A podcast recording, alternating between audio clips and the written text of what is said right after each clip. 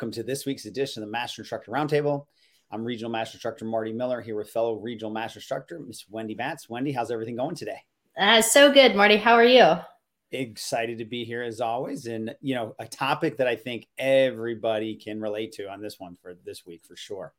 Yes, especially when you look at the percentage, you know, about 80 to 85% of the population at some point in time is going to have some low back issues.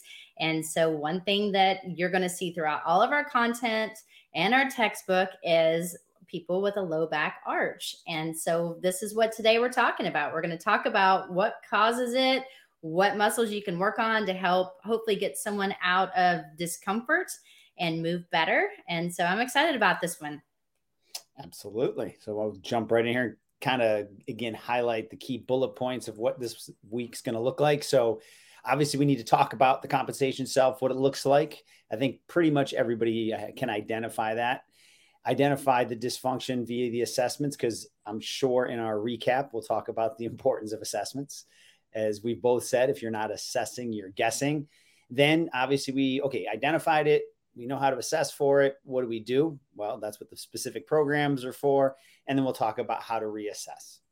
And I think it's important. I mean, we always talk about, you know, if you're not assessing, you're guessing, as you say, but you know, and we have talked about this and we we touch on it all the time, but I cannot emphasize how important it is when you're going through your programming to actually set an appointment or a session date to remind your client like, "Hey, we're just going to do a quick assessment. We're going to you know, reevaluate you from starting point to where you are now just to make sure that we're seeing progress. And then that allows me to maybe change up your programming.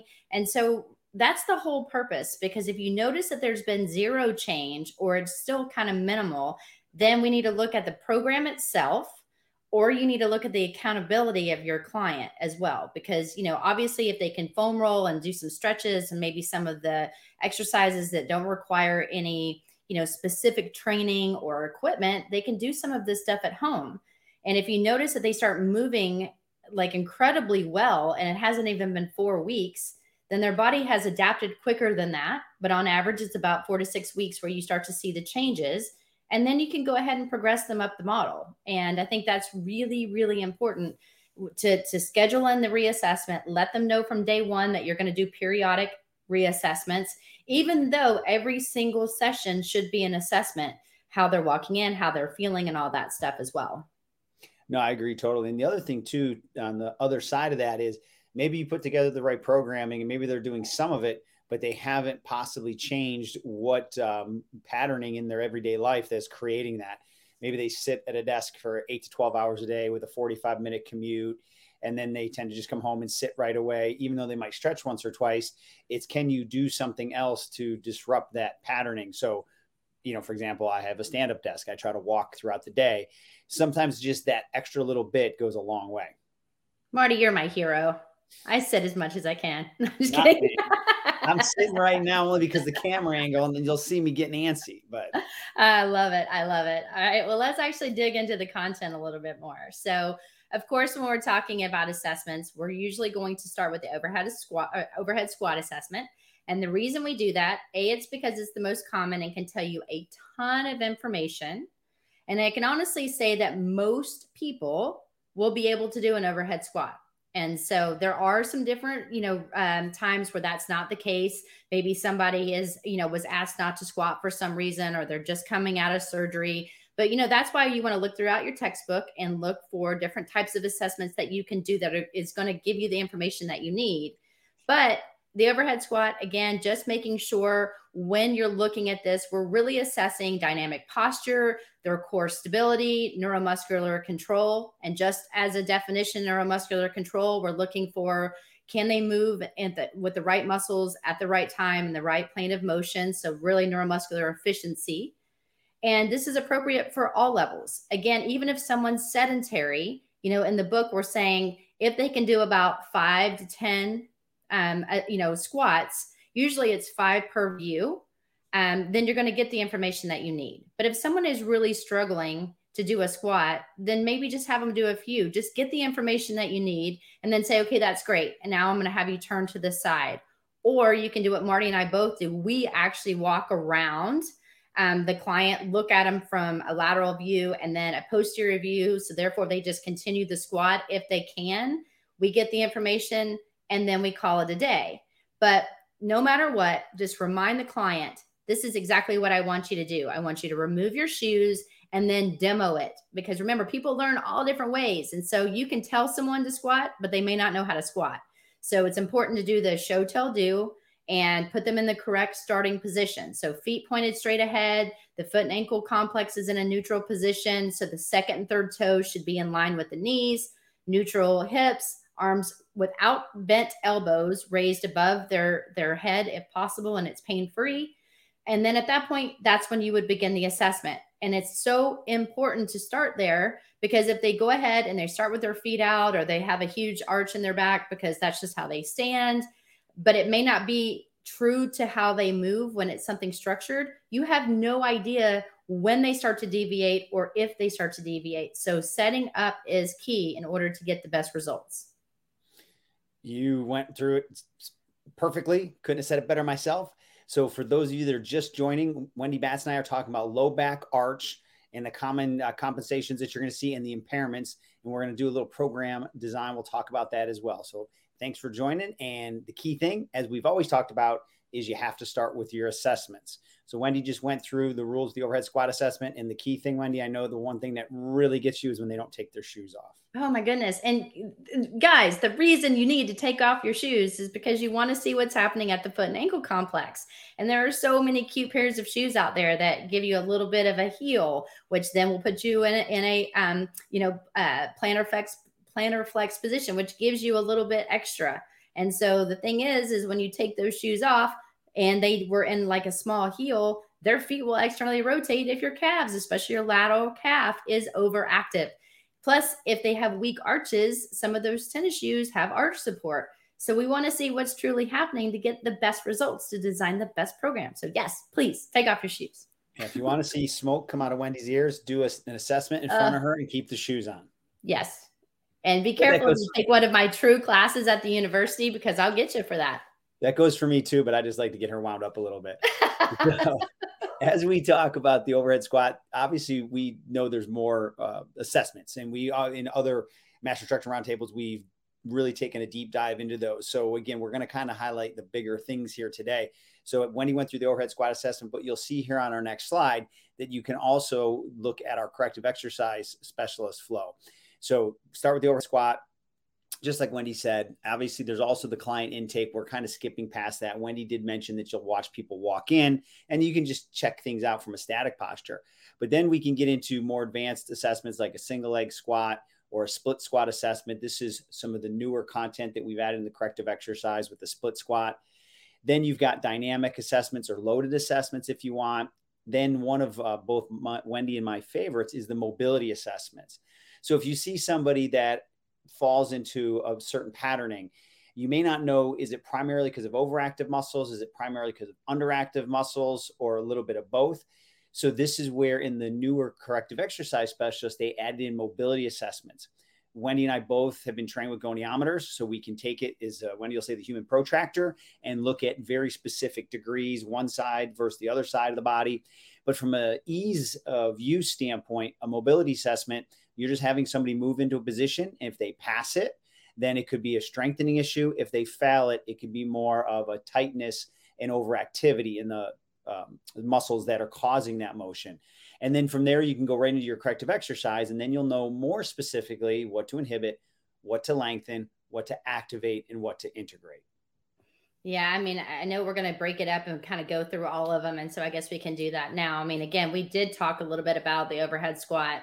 Um, but if we look at the next slide, you know, you're also going to see even on the one that we just went over that doing a modified overhead squat, you know, sometimes people take this for granted and they're like, really, do you get that much information? And the answer to me is yes, I do it all the time. And, you know, you're using, you know, about a one, one and a half to two inch, um, you know, kind of, you know, two by four, if you will, or something that's just elevating your heels. And so your feet stay flat, you elevate your heels, and then you put your client into the same overhead squat positioning with the hands raised above their head in a neutral position and the five kinetic chain checkpoints. And then you have them squat. And if you noticed in the overhead squat without the lift that their feet went out, the knees went in, and they had a low back arch, which is what we're really talking about, and their arms also fell forward, then doing the modified will also give you a little more information. So if you put your heels on top and you notice that their feet start to, you know, go straighter, their knees stay in line, and you know that maybe it cleans up a little bit at the hips, then you know, or maybe it doesn't, then you know that the primary issue is at the foot and ankle complex. If you notice that it like, you know, that yes, the lower body was fine, but the hip complex and the arm still fell forward, then you know that mm, okay, you know what, it's it, it is the foot and ankle, but we still have issues at the hip as well. But then if I if I go ahead and take the client off of um, or put the hands on their hips and then do the same thing, and I you know don't even have them use the two by four, but put them flat on the ground, and I notice that the low back arch goes away or it's not as as um, visible, if you will then it's really more of the lats. And so you kind of are starting to put the puzzle together. And again, we're not even talking about mobility first. This is just with with dynamic movement patterns or movement itself. So so keep that in mind that, you know, if you don't know how to do the mobility assessments, that's fine. It's just obviously the more education you get and the more that you can kind of you know continue to be the detective to find out again is it overactivity underactivity or a little bit of both then it's just going to be more of a spe- specialized and specific program versus okay i saw this i didn't see this the solutions table is telling me to do that. That's better than nothing but it may still be a little bit more general unless you do the mobility assessments as well. Yeah and wendy and i will both um, always give people advice when they go through their cpt what's next? We're always huge fans of the corrective exercise specialist as one of the next because everybody's going to have some slight levels of movement dysfunction and or significant and really being able to take your skill set to another level and identify the root cause of it and be able to have you know fun engaging targeted warm-ups because everyone's going to need it. It doesn't it's not like a rehab type of program but it's just very specific in the targeting of how you're trying to change that person's movement patterning so I, you know, we both will always say CES, and then from there, there's obviously a lot of other courses, but this is really taking that anatomy and assessment process to the next level. Absolutely, huge fan. But then that kind of brings us into the next one. So if you have taken our corrective exercise or you're on the fence, then you're going to see even even in our textbook that we have for CPT, we talk a lot about the single leg squat assessment. But in the new CES, we also say, hey, some people can't do the single leg squat because you know what? They don't have the balance or they feel really uncomfortable or maybe you feel uncomfortable because you're not sure can they do a single leg squat safely? Then you can have them go into a split squat which is basically just doing a sagittal lunge and then having them go and do up and down movements and you're really focusing on the front leg. But when you set some up with someone up in the single leg squat again think about the five kinetic chain checkpoints. Make sure that you know at this point we're not really doing you know I say just look at them from an anterior view and a lateral view because you can still learn a lot. Because often somebody's foot may stay straight that maybe it went out on the overhead squat, but their knee is is really caving in. Um, you're going to also see maybe some some rounding of the low back, and then also you might also see their their torso kind of shift into the leg to kind of help with the balance situation. And all of that information is very very good for you um, and if it's completely different than what you saw on two legs and in the overhead squat, you're going to look at the single leg squat assessment results in the lower body and you're going to use that because it's going to be a little more specific than when they were on two legs. Yeah, we've always said for anyone that can do a single leg squat, if you only could do one assessment, it would be the single leg squat because that's how we move through real life walking, running, jumping, you know, anything that we're trying to do uh, to move so it's a real of, of uber importance to be able to um, assess this. So you know even if it's you know someone's holding on to something slightly or whatever the case may be but you know it's really key to see what happens on that single leg. And it, it's kind of shocking how many different movement patterns like what they do with their torso and you know their stance leg versus their non-stance leg to try to accommodate that movement. But then if they can't do that a lot of times wendy we see people like still program single leg squats or lunges and you know dynamic exercises, but they can't even control themselves on a single leg. So this is a, a, a, great test to see at what level your client is before you start getting into some more dynamic type of single leg exercises. Yeah, and it's also important to note too because I, I I'm seeing this more and more when people are doing the single leg squat. The floating leg, guys, needs to stay beside the leg, the test leg, like meaning that you want it to hover around the ankle of the foot that's planted on the ground. Because if that foot shifts forward, then they go into more of a, a pistol squat and they will have to round their back for balance. And then, um, so try to make sure that you keep your hips as level as you can, or you teach them how to keep their le- hips level to start. Keep that foot right beside. Plus, on a safety standpoint, if they need to tap down, you know that foot that's floating is right there. And as you said, Mar- Marty, on a programming side, if they can't do this assessment, then it's going to be even more important for them to have more balanced type work, especially in phase one, which is on unstable surfaces. Um, this is going to only help them like to, for their activities of daily living because as you mentioned we spend more time on one foot than the other so absolutely and if you guys are just joining marty miller and i on the master instructor roundtable this week we're really talking a lot about the low back arch we've gone into some tangents on the importance of the assessments and proper setup because again if we have the proper setup and we get the right information when we go and look at the solutions table it's only going to help us when we actually start to design the programs. So, so far we've talked about the importance of the overhead squat, the modified squat with either heels elevated or hands on the hips. We talked about the single leg and split squat assessment. So, Marty, why don't you take us into a little bit of the mobility?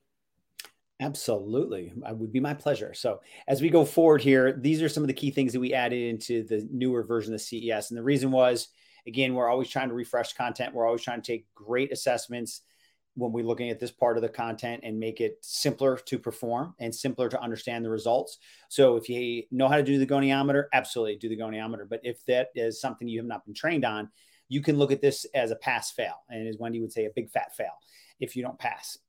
if, if you've been watching us, you know exactly what I mean when I say that. Big fat fail. exactly.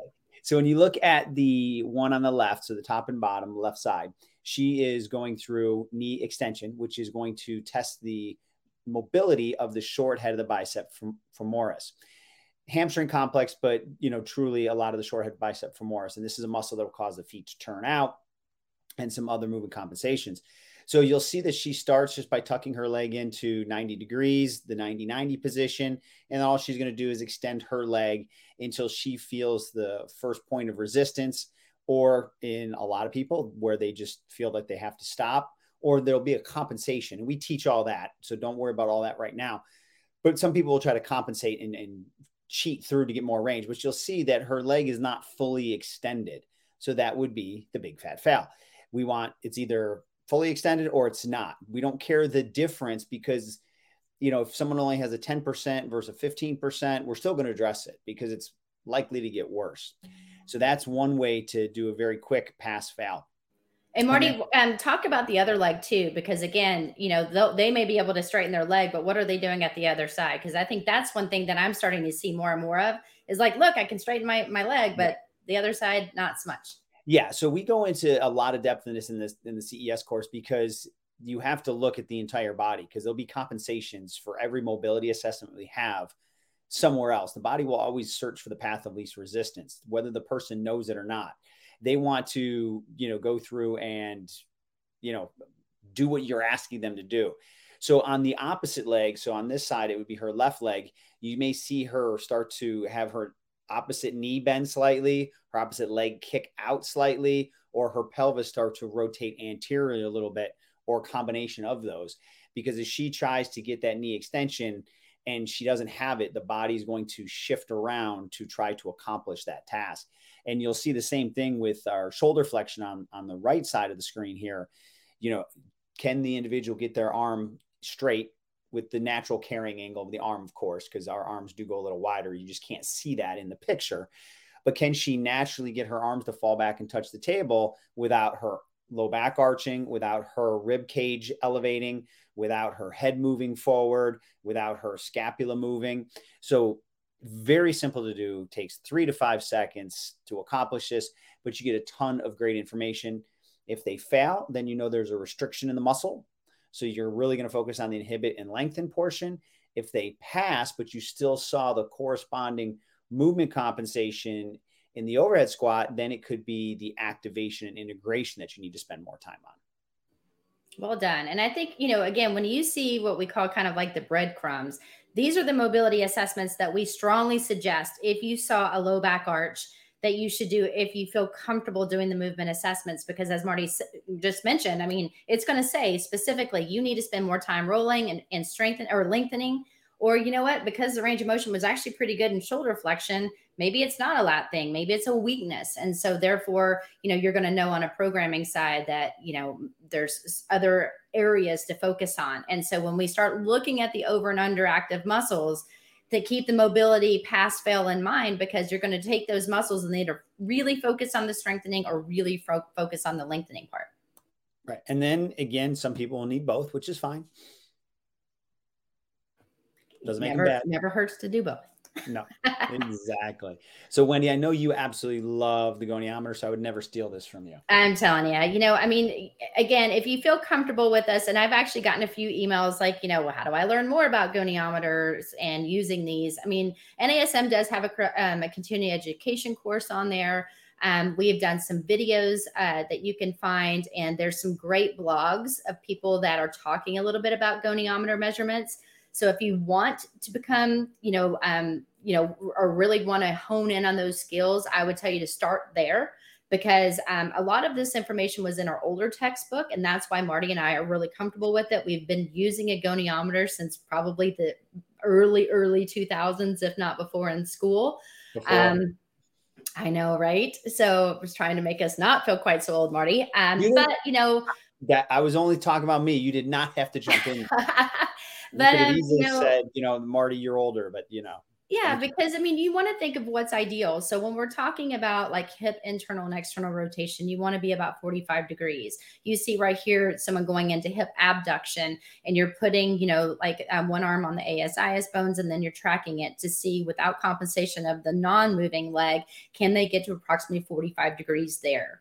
Um, the middle picture, again, it's shoulder flexion. So, as Marty said in the mobility assessments, if you can move into perfect um, arm overhead without compensation, meaning bend of the elbow or low back arch, then you're looking for eh, like if the scapula doesn't move about 160 degrees, if you do have a little bit of movement, 180 degrees. Um, but it's mainly, like I said, that shoulder flexion is two seconds to do just visually, and it's going to let you know without having to make sure your goni is in a perfect position. If you're not really quick with it, clients don't want to be there all day while you're trying to figure out what number you're reading. So that's why I love, love, love the new mobility. And then, of course, the the the Thomas test here, the mod, you know, this is one of the exercises that I use with my clients when I'm doing more assisted stretching because I love this stretch to really focus in on the quads and the, the hip flexors. But, you know, ideally, when you're looking at hip extension, you know, can someone, you know, do they have approximately zero to negative 10 degrees of hip extension? And, you know, again, this is allowing me to get very accurate reads. But if someone didn't have a GONI and you put them in the mobility assessment, you set them up just like this. And if their knee um, is not at a perfect 90 degree angle, like you can see this, then you know it's probably overactivity in the hamstrings. I mean, I'm sorry, in the quads. And then, um, yeah, call me out, Marty, in the quads. And then I was going to give you a second. I was going to give you a second. And if the um, and if the hips don't really move into anything, or or you can't even get it level to the to the actual table, then you know that there's a significant overactivity in the hip flexor. So I love this as a stretch. I love this as an assessment. I love this when you're using a goni because it tells you so, or goniometer, but I call it a goni because, you know, I, I got slang now. Um, but, you know, it just totally, totally lets you get so much good information from this alone. Um, but it's also important to note when you're doing this, the top of the tailbone should be what's uh, supported on the table and the rest should be able to hang off because I noticed in some of our pictures or maybe in some of the videos, it looks like there's that hamstrings protected a little bit more. Just be sure to scoot your client a little more forward and you're going to get a very accurate read. And the one thing I would say, and I, I can speak for you on this, Wendy, you know, people come to us for corrective exercise. That doesn't mean we don't do some other forms of personal training and the high intensity stuff. But, you know, we've been known um, in our practices to do just corrective in with some cases or a lot of our clients. So the one thing I could say though, the advantage of the goniometer is what I call test retest. I can assess somebody, I can measure, I can have a very targeted corrective exercise program, remeasure. They may not pass yet, but I might have picked up 20% of range of motion. And now that tells me I'm on the right track. And it also tells the client, yeah, I can start to feel it move. And you can say, yeah, you just improved by 20%. We still have 10% to go, or whatever the case may be. So, just depending on how you implement things into your practice, I love having both because, again, if I need it quick and easy, I've got the mobility. If I need it to really get specific, I can use the goniometer. And it's a great way to sell your sessions because if you do a, a, like if you're looking at something before you go through inhibit so foam rolling stretching you do some act, active um, activation work and then you do your actual phase one or whatever workout if there were compensations and then you remeasure them and they got better just in that one session alone it just shows that you are on the right track. And then they also are bought in immediately because in one session you can make a significant difference. Absolutely. Test and retest. All right. So again, with all of these assessments, um, well, those of you guys that are joining Marty Miller on, and I on the Master Instructor Roundtable, we're talking about compensations of the low back arch, and we are going to show you a, um, you know, basically a program that Marty and I put together for someone that does have this very, very common compensation, but really, really important. If you're really new to anatomy, you're not really sure about origin insertion, you don't have to know that. Just look in your textbook, pull out the solutions table and under low back arch, it will say overactive muscles, which in this case would be your hip flexor con, um, complex, the erector spinae, and of course the lats. So the good news is all the answers are there. So that way, if you really use the solutions table and everything NASM gives you, you will get better in your programming and design because they're giving you the answers. And then from there, as we've done in other Master Instructor roundtables, we'll give you different versions. We'll give you different ways to attack the same thing for each phase of training, whether it's different types of stretches, different type of activation techniques. But you have to start with the right movement patterns that need to be either inhibited, lengthened, activated, and integrated. Or what you're doing at that point is you're just exercising someone and maybe feeding into and making their compensation even stronger. So that is key. So we'll move on here to the next slide. Now that Wendy's done a great job of talking about what's overactive. So that's what's causing the common compensations that we're seeing. So we're talking again here about the low back arch. But on the flip side, what's allowing it? So here again, the solution table will answer that for you. So in the low back arch, the underactive muscles or the muscles that need to be kind of, you know, excited a little bit and start learning how to do their job would be the intrinsic core stabilizers. So anytime you have any faulty movement of the spine, you know that the deep intrinsic core stabilizers are not doing their job. And when I was talking to my clients, I'd always say, these are the muscles that you don't know the names of.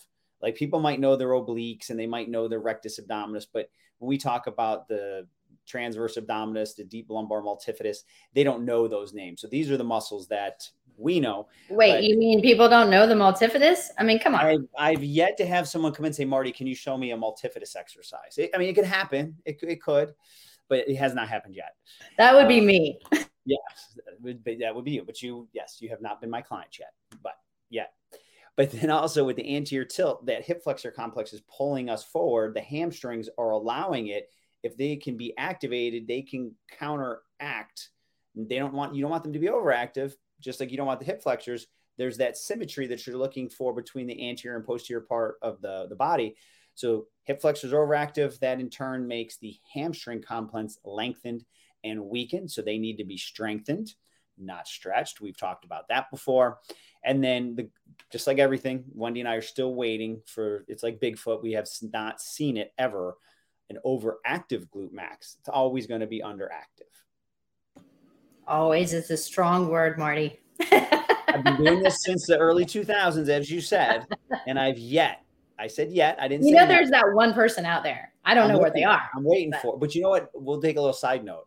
I've had this conversation with people. People now that everyone's doing booty workouts, they confuse muscular development with overactivity. Or, I'm like, no, they could be incredibly strong, but in proportion to their hip flexors, there still may be a ratio of their uh, hip flexors are overactive. So I've seen people that have really done targeted glute training for cosmetics and they still have an anterior tilt. So what they've done is they've kept the ratio of overactivity and they just moved it up the spectrum. So yeah, they've developed glute muscles and it looks you would assume but in comparison in a ratio to the anterior part of their body, they still have an anterior tilt. So I'll just well throw that said. out there. Throw that out there before we get Well, what and when that? we say an anterior tilt, guys, remember that's a low back arch. So that's when, Right. you know, we Marty and I use those kind of interchangeably because it is an anterior pelvic tilt, which will Okay. be a low back arch. So just for clarification, I wanted to make note of that. But uh, you know, that kind of brings us to an example. You know, Marty and I often get a lot of emails, which again, we really appreciate the the feedback. We'd like to know what you are excited about. And we also love to hear from you guys of what would be helpful. And so, you know, I worked with Marty and pulled up some exercise uh, workouts that I actually have done with my clients. And I know Marty has done these same type of exercises that with you know with a client that has a low back arch and and again those of you guys joining marty and i today on the master instructor roundtable this is what we're talking about the low back arch. We're talking about proper assessments. You're going to talk about you know way to do some not only di- uh, movement assessments but mobility assessments. And now let's put it all together because we just talked about the overactivity. We're bring, talking about the underactivity. Just as an important note remember if you do the mobility and they showed compensation in the overhead squat but they could do it without compensating, meaning they passed the mobility, then you know it's a weakness more so than the overactivity. If they failed the mobility, then you know it's because of a range of motion restriction that's usually more overactivity based. And so those results will kind of tell you which way to lean either way. So in the very beginning, again, we're just assuming that they had more big fat fails. Okay. And so we would focus on, and, and we're also trying to keep this within an hour. So how can we do this in an hour? I get that all the time. Following that, you know, two, you know, four, two, one tempo and, you know, doing two sets of things at a 12 to 20 rep, there's no way it can be done. Well, I'm going to say, yes, it can. We see it all the time. I do it every, every day. And, you know, it's just, you're going to have to choose certain things to roll, th- certain things to stretch, maybe before your workout or after your workout, or give them homework because you can't do it all and they have to have accountability. So just I'll talk about warm up, Marty, and I'll hand over activation to you. But you want to think about foam rolling. So self myofascial technique. We're trying trying to down regulate the erectors and the lats. We would go into static stretching because remember we're showing that there's a lack of range of motion. So we're trying to restore proper length back into that that that area. So we would focus on the hip flexors, the lats, and the erectors there as well. And where did we get this? From that solutions table under overactive. We just chose those muscles and, and put them here. We're holding that 20 to 30 seconds. So we try to get better range. And then if we see that we have better range of motion, we would go into more dynamic stretches, which as a, as a definition, going to the full available range of motion without compensation. So we can try to do some walking lunges with rotation to kind of integrate everything together to see just on a just stretching, where are we at? Fabulous. I'm going to do that tomorrow. And then the activation. Now we want to get the other side of the body warmed up. We want to get the muscles that are been maybe a little dormant awake for the rest of the body of the workout. So, of course, if you see any of uh, our programming, you're going to see bridges, some type. So, floor bridge.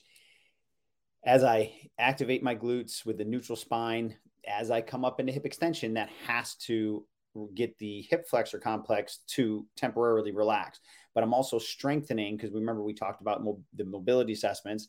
So it's getting the glutes to learn how to fire why I drive into hip extension. So it's a great way to prep the body for what's coming next. And again, it's going to be that controlled 421 tempo. Then bird dogs, the opposite arm, opposite leg.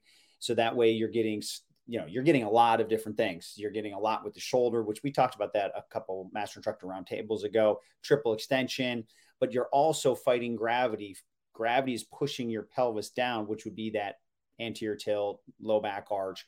So you have to be able to maintain neutral as you move the opposite limb. So it's a great way to again get those deep intrinsic core stabilizers fired up and then a single leg balance with reach. So now we implement you you know in a standing position get the foot connected with the ground get that nice neutral position of the foot and ankle in the arch. And then now we're starting to move the limb there's a lot of different ways you can progress this but once again that's getting that uh, core and glute to hold yourself in the neutral position while you're reaching with the leg that's in the air so great way to get people ready to move for the rest of the workout Yes. And then when we go and look at skill development, again, this can be any kind of plyometric exercise, something that's dynamic. Um, but we're really focusing on the landing because, again, think about when you land, if you want to land, um, you know, on the reactive portion of your foot, that's going to help as you progress into the workout to leave the ground quicker. And then it's also going to make sure that you, when you're in the air, that you're again focusing on drawing in your, you know, squeezing your core, working your core, squeezing your glutes in midair, going into triple extension, then going into triple flexion correctly, you know, fixing anything on that three to five second hold and then doing it over and over. So we're reprogramming our brain on really good movement patterns. Plus, this is a weight loss client. And if we know that they they do not have any issues that we found out in the subjective or you know information there was nothing of high concern when we were doing the, the assessments that would say that they sh- they shouldn't be able to jump at this time. We can go ahead and start putting this in because it's going to be something that we're going to be able to do from day one. Even you know, people are scared. You can do it on day one if someone's already running and jumping and moving. Just let's start working on those patterns quicker. And then, you know, and then after that, when we're looking at resistance training, this is a phase one workout. So we want to be using things that are you know, unstable, but yet that they can control. So without compensation, always making sure that they're going down into a very slow tempo, working on the eccentric contraction. That's why it's the four written first, holding for two seconds and then coming up for the concentric. And then if you want to do the four, you can, you know, like the, you know, four, two, one, zero, you can always add that in as well or 4221, whatever tempo best suits them, but really focus on the eccentric portion. And these are all going to be ones that are going to help your client with the arms falling forward. And so think about working the intrinsic core stabilizer still when they're on the ball, when they're doing the chest press, maybe adding the pu- the push because oftentimes it's due to weak, um, you know, shoulder stabilizers, and adding that push can work the the um, and or the uh, serratus anterior, which is going to help. And then immediately going into a single leg squat to row. So again, think about opposite arm, opposite leg. We move that way, we walk that way the cobras for mid to lower trap, and then the step up to balance. Again, trying to get the quad and glute to work together in the step up, fully extending the spine, creating good alignment, and then slowly coming out of that to make sure everything's working together in harmony. And then, heaven forbid, we don't throw in with the client lows, which is the gun show. So then a single leg bicep curl. Without a doubt. And this was my workout, right? exactly and then um, when he might be muted. So yes, that was my workout. So with the cool down, we're still going to use the self myofascial techniques. The muscles that were overactive at the tar- the beginning that we target use the uh, same technique in this phase to cool them down. Hit the erectors, the lats, same points. Hold tender uh, areas for 30 seconds, and then you'll see the static stretches listed, same ones that we had in the warm up. So things like your hip flexors, your lats, pecs, things like that, that would cause uh, anything to be overactive or anything that you targeted that you want to make sure you reset. And then the coaching tips, the key point here is perform this in a vertical load. So that way you're going from exercise to exercise. So this can create a, a metabolic demand, which is great, depending how much rest you give in between. And then without a doubt, we always have to maintain our five kinetic chain checkpoints because that is ensuring that you're using these exercises to fix people's movements. So no compensations, or you're just letting things kind of go right back to where they were uh, faulty to begin with. So great work out there, Wendy. That's why I muted myself because I thought you could roll that into it Absolutely. all together. actually, actually, I got the button. I muted her. That's on me. Uh, there you go. That see, you know, teamwork, teamwork. Exactly. Well, let's actually talk about like our key takeaways. So I think mainly, you know, you really want to focus on that solutions table because multiple muscles will make up and control what's happening at the lumbopelvic hip complex. Remember, if your hips are not in neutral, that if if if you have that any anterior rotation and your hips go forward, then that low back arch um, is going to occur. If the arms fall forward and you're trying to get them to bring their arms up and the lats are overactive, that can also enhance low back or create a low back arch. So we need to identify the compensations and try to then at that point determine through the assessments what's causing things, what's allowing things. And even if you see something on any of the mobility assessments or any of the um, overhead squat assessment, single leg squat or split squat, whatever it may be, you want to note it, even if it's minimal. And then at that point, you're going to kind of look at everything together when you've got it all out in front and decide, okay, you know what? The common denominator here is this, this, and this. And if I look at my solutions table, these muscles are identified in multiple compensations that I'm noticing here. And then when I looked at if I did the mobility, then you know what? I noticed that this didn't happen. So let's look at the underactive muscles. Look at that solutions table because it will help you and tell you so many things. And then, as Marty and I said in the very beginning, try to reassess your clients put it down. When is that four to six weeks up? Because they may not start on jane you know like um june 1st you know they may end up starting in the middle of like a week. And so you want to make sure about four to six weeks later that you know you've done a really good program. They've shown up. They've seen like they're ready to um to go through just another quick assessment. And and and then you can show them this is where you started and this is where you are. And it makes a huge difference. And then they want to keep on working with you because you're helping them. You're helping them along. Without a doubt. And again you'll make it fun but just understand movement compensations your programming and reassessments those are your key kind of principles that you're going to just make all your decisions based off of. Indeed well, Marty, this has been fun. And hopefully, everyone that joined us today learned way more about the low back arch than they ever thought they would. Um, but if you have any questions, you have any concerns, or there's a topic that you want Marty and I to cover, of course, you can reach out to me or Marty, but you can find me at wendy.batts at nasm.org or on Instagram at wendy.batts13. And my information will pop up here in a second. So my Instagram is dr.martymiller72. And then email is marty.miller at nasm.org. So, Wendy, great topic again. Thanks for, uh, as always, bringing the knowledge. And thanks for all of you that attended. And we look forward to seeing you next week on the Master Instructor Roundtable.